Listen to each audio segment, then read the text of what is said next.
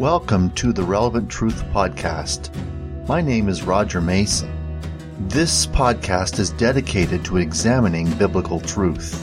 The Bible is overflowing with relevant truth useful in our everyday lives, thus, the title Relevant Truth.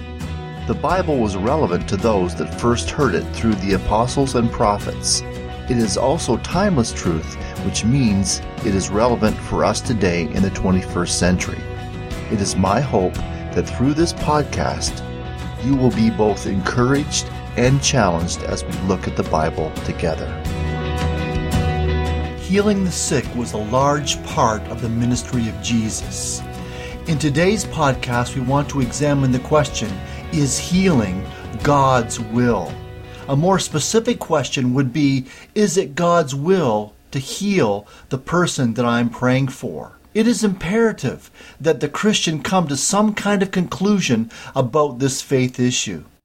We will be looking at three different scriptures in detail, but let's first of all begin with Isaiah 53, verses 4 and 5, reading from the New King James Version. Surely he has borne our griefs and carried our sorrows, yet we esteemed him stricken, smitten by God, and afflicted. But he was wounded for our transgressions, he was bruised for our iniquities. The chastisement for our peace was upon him, and by his stripes we are healed. Many people have struggled over this issue of divine healing. There are a number of questions that Christians ask about healing. I know that Jesus and the apostles healed people, but does healing happen today? Some believe that the gifts of healing died out with the apostles, that healings do not happen anymore. Another question that Christians often ask is, the healings that are reported today, are they real? I believe that many of these healings are authentic healings from the Lord. Another question that is often asked, why don't we hear more about healings today? I believe because we don't expect God to heal or we're not looking for it. I have found several different attitudes towards healing in the church. There's the attitude that healing comes exclusively through the medical profession. If you need healing, you go to a doctor. There's the attitude that healing is possible but out of the ordinary. We read or hear about sporadic healings that happen every once in a while. There's also the attitude that healing always takes place if there is faith. If you're not healed, it is because of the lack of faith. This is what I would call the ultra faith position. There's a fourth attitude that healing is ordinary and common, but does not always take place. This is the attitude that I hold to. F. F. Bosworth said, and I quote, it is impossible to boldly claim by faith a blessing which we are not sure that God offers. Because the power of God can be claimed only where the will of God is known. Faith begins where the will of God is known. Unquote. Each one of us has to resolve this biblical issue of healing for ourselves by studying the Word of God. We need to study the scriptures and discover what they have to say about healing. Derek Prince, as a young Christian in a military hospital in North Africa during World War II, struggled with this issue about healing. He went to the Bible for his answers, and God spoke to him through the scriptures. He concluded from his studies of the Bible that God was a healer and because of this, Derek Prince believed God and was healed of his ailment. The basic problem many believers struggle with is the lack of assurance concerning the will of God. Like F. F. Bosworth says, it is impossible to boldly claim by faith a blessing which we are not sure that God offers. It is important for us to search out the scriptures to discover what it says about healing and God's will. Is it the will of God to heal? This is something we must wrestle with and find out for ourselves. What does the Word of God say about healing? God's will concerning healing is revealed in the Scriptures. Is healing God's will? I see a threefold answer to this question. First, the will of God is revealed by the nature of God. Exodus 15, verses 22 to 26. Let's read it. Then Moses made Israel set out from the Red Sea, and they went into the wilderness of Shur. They went three days in the wilderness and found no water. When they came to Marah, they could not drink the water of Marah, because it was bitter. Therefore it was named Marah. And the people grumbled against Moses, saying, What shall we drink? And he cried to the Lord, and the Lord showed him a log, and he threw it into the water, and the water became sweet saying, If you will diligently listen to the voice of the Lord your God, and do that which is right in his eyes, and give ear to his commands, and keep his statutes, I will put none of these diseases on you that I have put on the Egyptians, for I am the Lord your healer. Exodus 15:26 says, "For I am the Lord your healer." The New King James Version says, For I am the Lord who heals you. God revealed himself to Israel as a healer. Literally, the phrase your healer means your doctor or your physician. God said to Israel, I am your doctor. I am your physician. The Hebrew word used here is still used today in Israel in reference to one's doctor. God revealed to Israel that it was his nature to heal, that he is a doctor. This revelation didn't come to Israel because they were seeking a doctor to heal them. If you read the context, you'll notice that this event happened after Israel crossed the Red Sea from Egypt. They had been traveling through the wilderness, searching for water.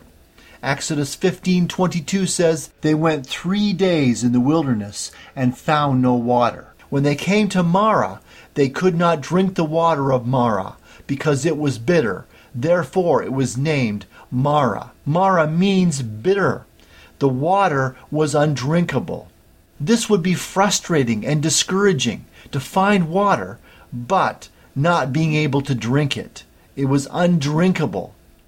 The people complained to Moses. It says in verse 24, And the people complained against Moses, saying, What shall we drink?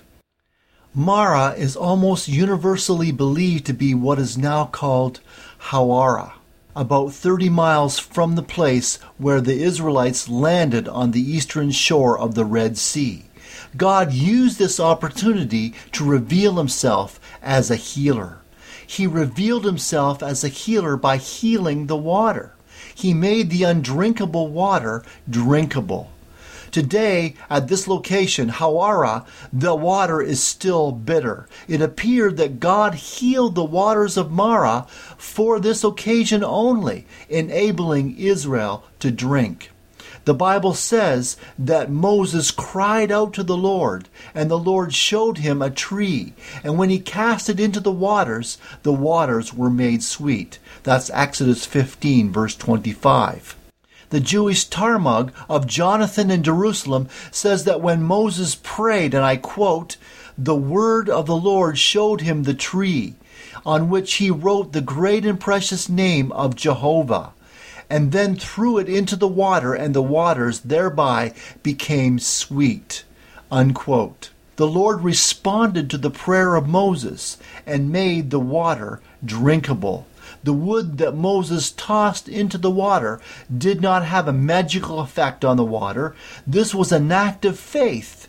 God performed the miracle. Moses did this in obedience to God's word, as he did with the staff at the Red Sea. Remember the Red Sea incident? God said to Moses, Lift up your staff and stretch out your hand over the sea and divide it, that the people of Israel may go through the sea on dry ground. That's Exodus 14 and verse 16. The sweetening of the water with the branch was another of God's miracles for keeping his people safe. After the healing of the waters, God spoke to Israel if you diligently heed the voice of the Lord your God, and do what is right in his sight, give ear to his commands, and keep all of his statutes, I will put none of these diseases on you, which I have brought on the Egyptians, for I am the Lord who heals you. That's Exodus 15, verse 26. As we examine verse 26 closely, we see that these words are spoken in covenant terms. God desires to enter into a covenant of healing with Israel, a binding contract between God and Israel. Notice there is a condition in this covenant with Israel. If you will, I will. Here's the conditions that must be met if you will diligently heed the voice of the Lord your God, and do what is right in his sight, give ear to his commandments, and keep all his statutes. God requires this obedience. Here's what God will do. I will put none of these diseases on you, which I have brought on the Egyptians, for I am the Lord who heals you. What God was saying is, if you will obey me, I will put none of the diseases of Egypt on you. This healing covenant would only be honored by God if they lived in obedience to His word. This covenant required three things of Israel that they should acknowledge Jehovah as their God and thus avoid all idolatry, that they should receive His word as a divine revelation that is binding, and that they should live in obedience and holiness. In the new covenant, God's healing is based on not our faithfulness, but the faithfulness of Jesus. In this covenant, God required obedience. God entered into a covenant with Israel, promising to look after their health. God promised to be their doctor. I will put none of these diseases on you which I have brought on the Egyptians. Verse 26. As their doctor, he would keep them from the plagues which struck the Egyptians. Notice that God didn't just reveal himself as a healer, but he made it personal. I am the Lord, your healer. God is Israel's healer or doctor. I am is a continuous state of being. I am speaks of the perpetual existence of God, his eternal nature.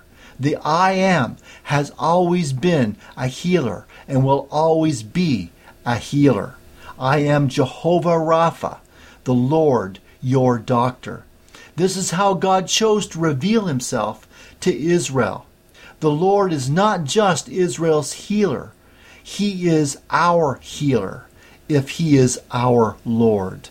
It is in God's nature to heal. Remember, God entered into a covenant of healing with Israel. Is it God's will to heal? Yes, it is in the very nature of God to heal. Secondly, the will of God is revealed by the ministry of Jesus. So let's look at Acts 10, verse 38. God anointed Jesus of Nazareth with the Holy Spirit and with power, who went about doing good and healing all who were oppressed by the devil, for God was with him. Peter was speaking to the household of Cornelius when he said these words. He identified Jesus of Nazareth as the Christ, the promised Messiah. The miracles and the healings were clearly proof that God was with him. The preaching and the miracles of Jesus were well known throughout this region. Peter says, You yourself know what happened throughout all Judea, beginning from Galilee. That's Acts 10, verse 37. How God anointed Jesus of Nazareth with the Holy Spirit and with power, and who went about doing good and healing all who were oppressed by the devil, for God was with him. The things that Jesus said and did were done in public and were reported widely. Cornelius would have been familiar with the stories about Jesus of Nazareth.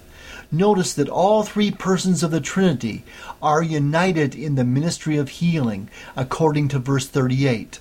The Son was the personal representative of the Godhead in this world the Father and the Holy Spirit were united in the Son in bringing healing to suffering humanity. The ministry of Jesus demonstrates God's will to heal the sick and oppressed. Look at what Jesus says about himself.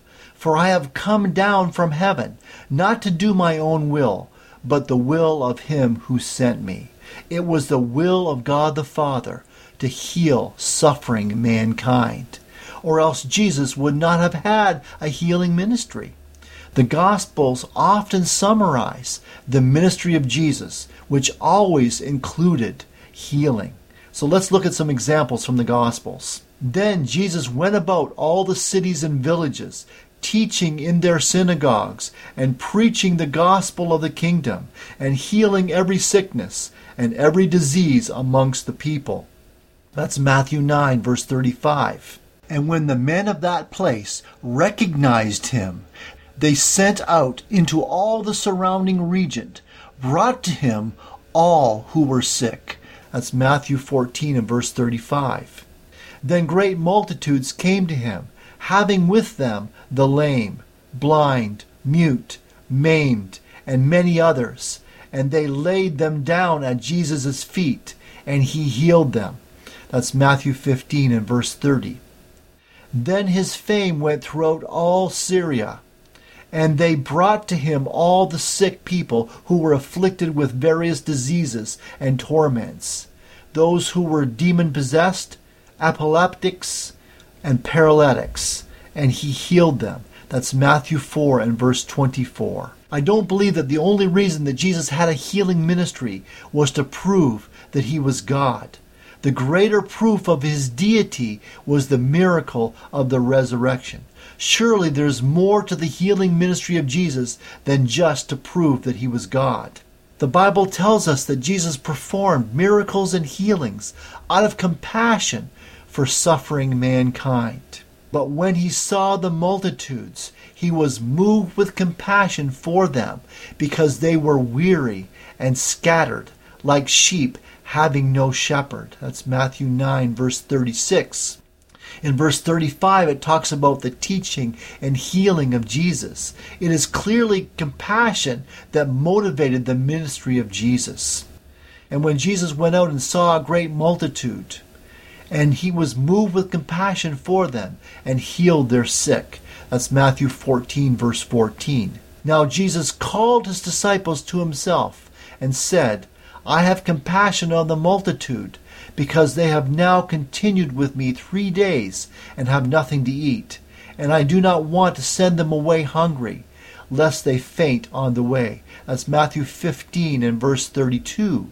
Here we have the words of Jesus before he fed the 4,000, a miracle that was performed out of compassion.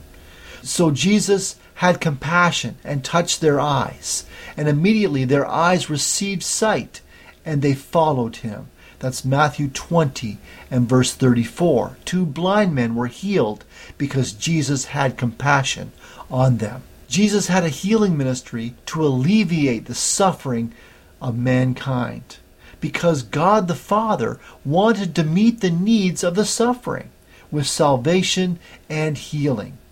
How did Jesus demonstrate God's will about healing? The Gospels leave us no doubt. There is no example of Jesus ever turning away anyone who came to him for healing. Jesus never said, It's not God's will to heal you. You must remain sick.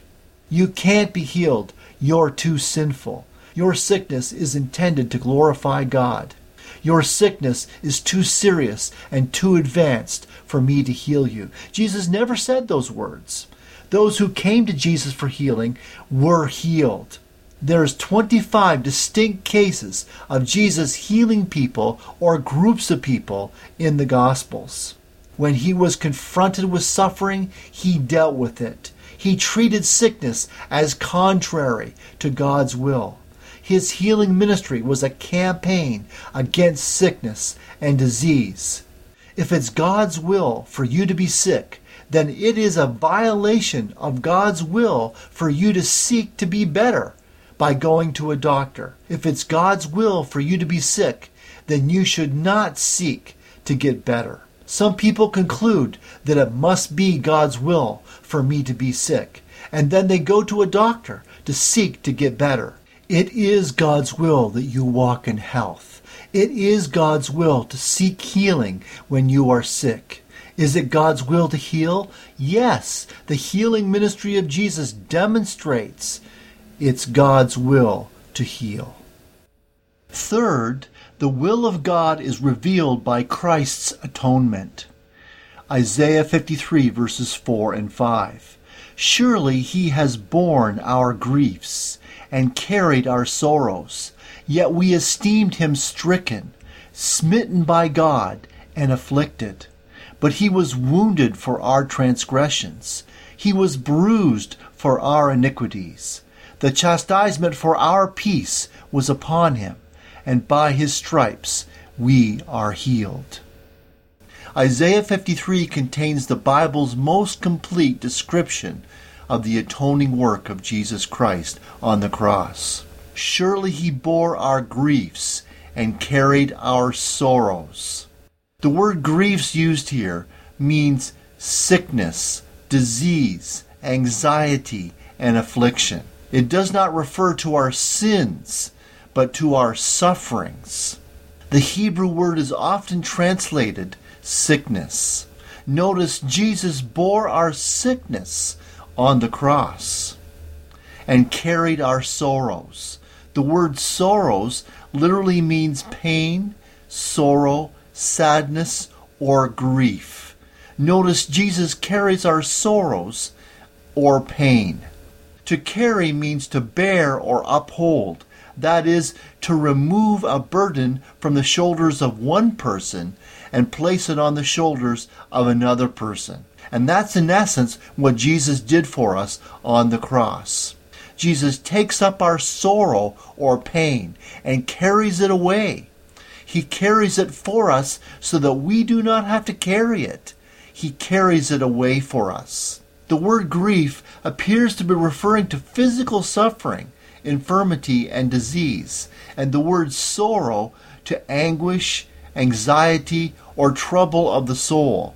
The cross of Christ deals with man's sin, man's sorrow, and man's sickness. Jesus shoulders our sin, our sorrow, and our sickness, and carries it away.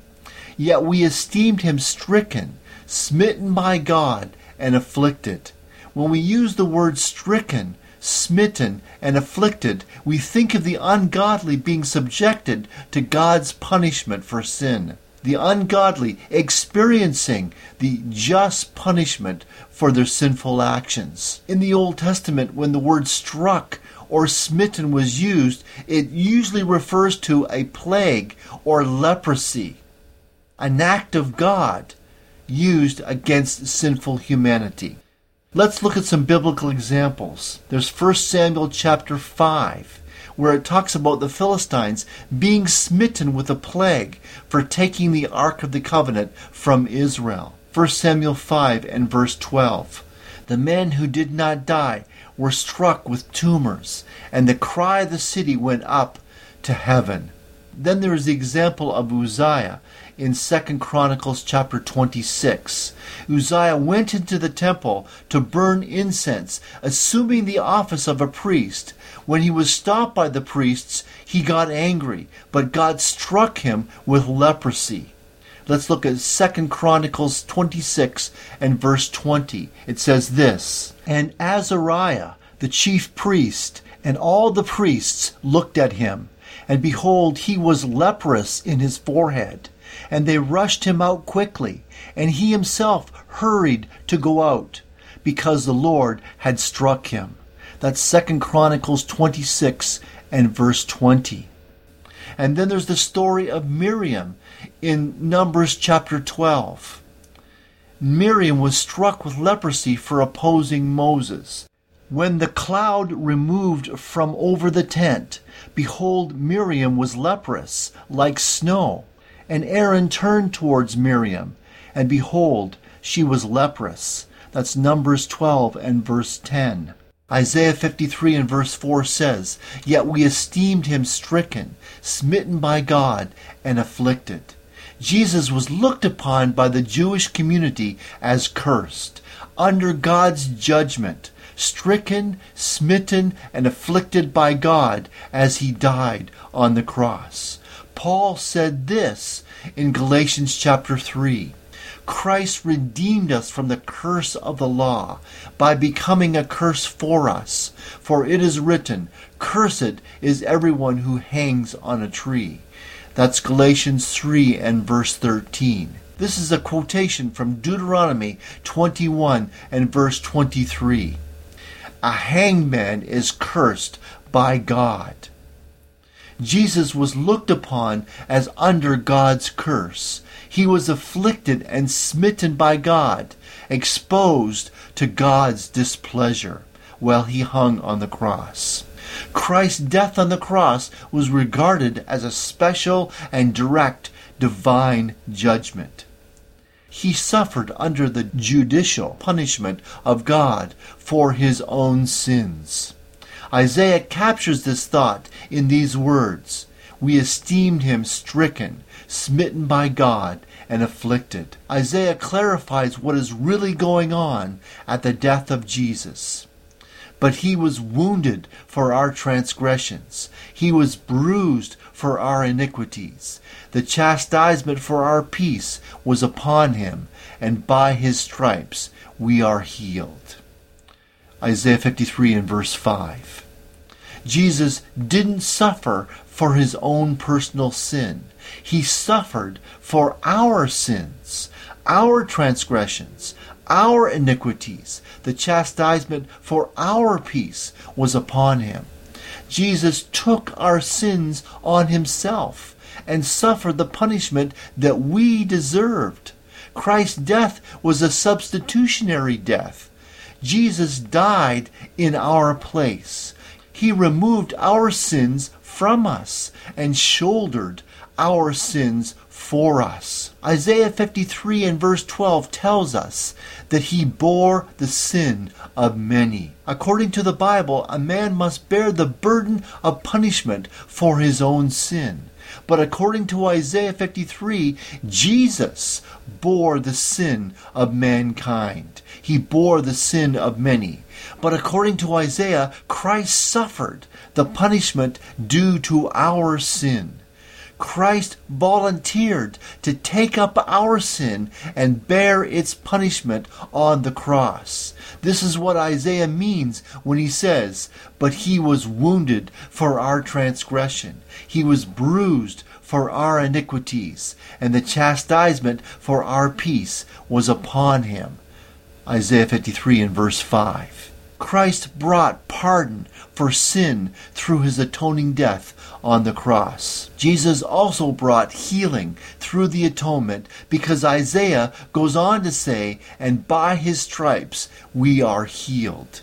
This literally means by his stripes it has been healed for us. We are healed, or healing has happened to us through Christ's atoning death on the cross. The idea conveyed here is that by means of his stripes or scourging, healing is provided for us. We have healing because Christ made provision for us through his stripes. This passage in Isaiah is quoted two times by the New Testament writers.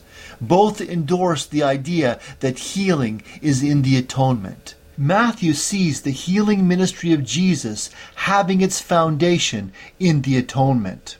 When evening had come, they brought to him many who were demon possessed, and he cast out the spirits with a word, and healed all who were sick, that it might be fulfilled which was spoken by Isaiah the prophet, saying, He himself took our infirmities and bore our sicknesses. That's Matthew 8, verses 16 and 17. This taking of our infirmities and carrying our diseases or sicknesses was accomplished on the cross in his death. Peter spoke of Jesus as our sin bearer and our sickness bearer, who himself bore our sins in his own body on the tree, that we, having died to sins, might live for righteousness, by whose stripes you were healed. That's 1 Peter 2, verse 24. Notice the phrase, you were healed. The verb's past tense indicates completed action. The healing is an accomplished fact. You were healed. Jesus took our sicknesses and bore our pains, and with the wounds afflicted on his body, he has obtained healing for us. Both spiritual and physical healing have been obtained for us through his atonement. We can bless the Lord as David did, who said, Bless the Lord, O my soul, and forget not all his benefits, who forgives all your iniquities, who heals all of your diseases. That's Psalm 103, verses 1 and 2. It is God's will to heal us. The will of God is revealed in God's very nature. He is a healer or a doctor. He revealed himself to ancient Israel as Jehovah Rapha, the Lord your healer. The will of God is revealed by the ministry of Jesus the life and ministry of Jesus was a perfect reflection of the Father's heart.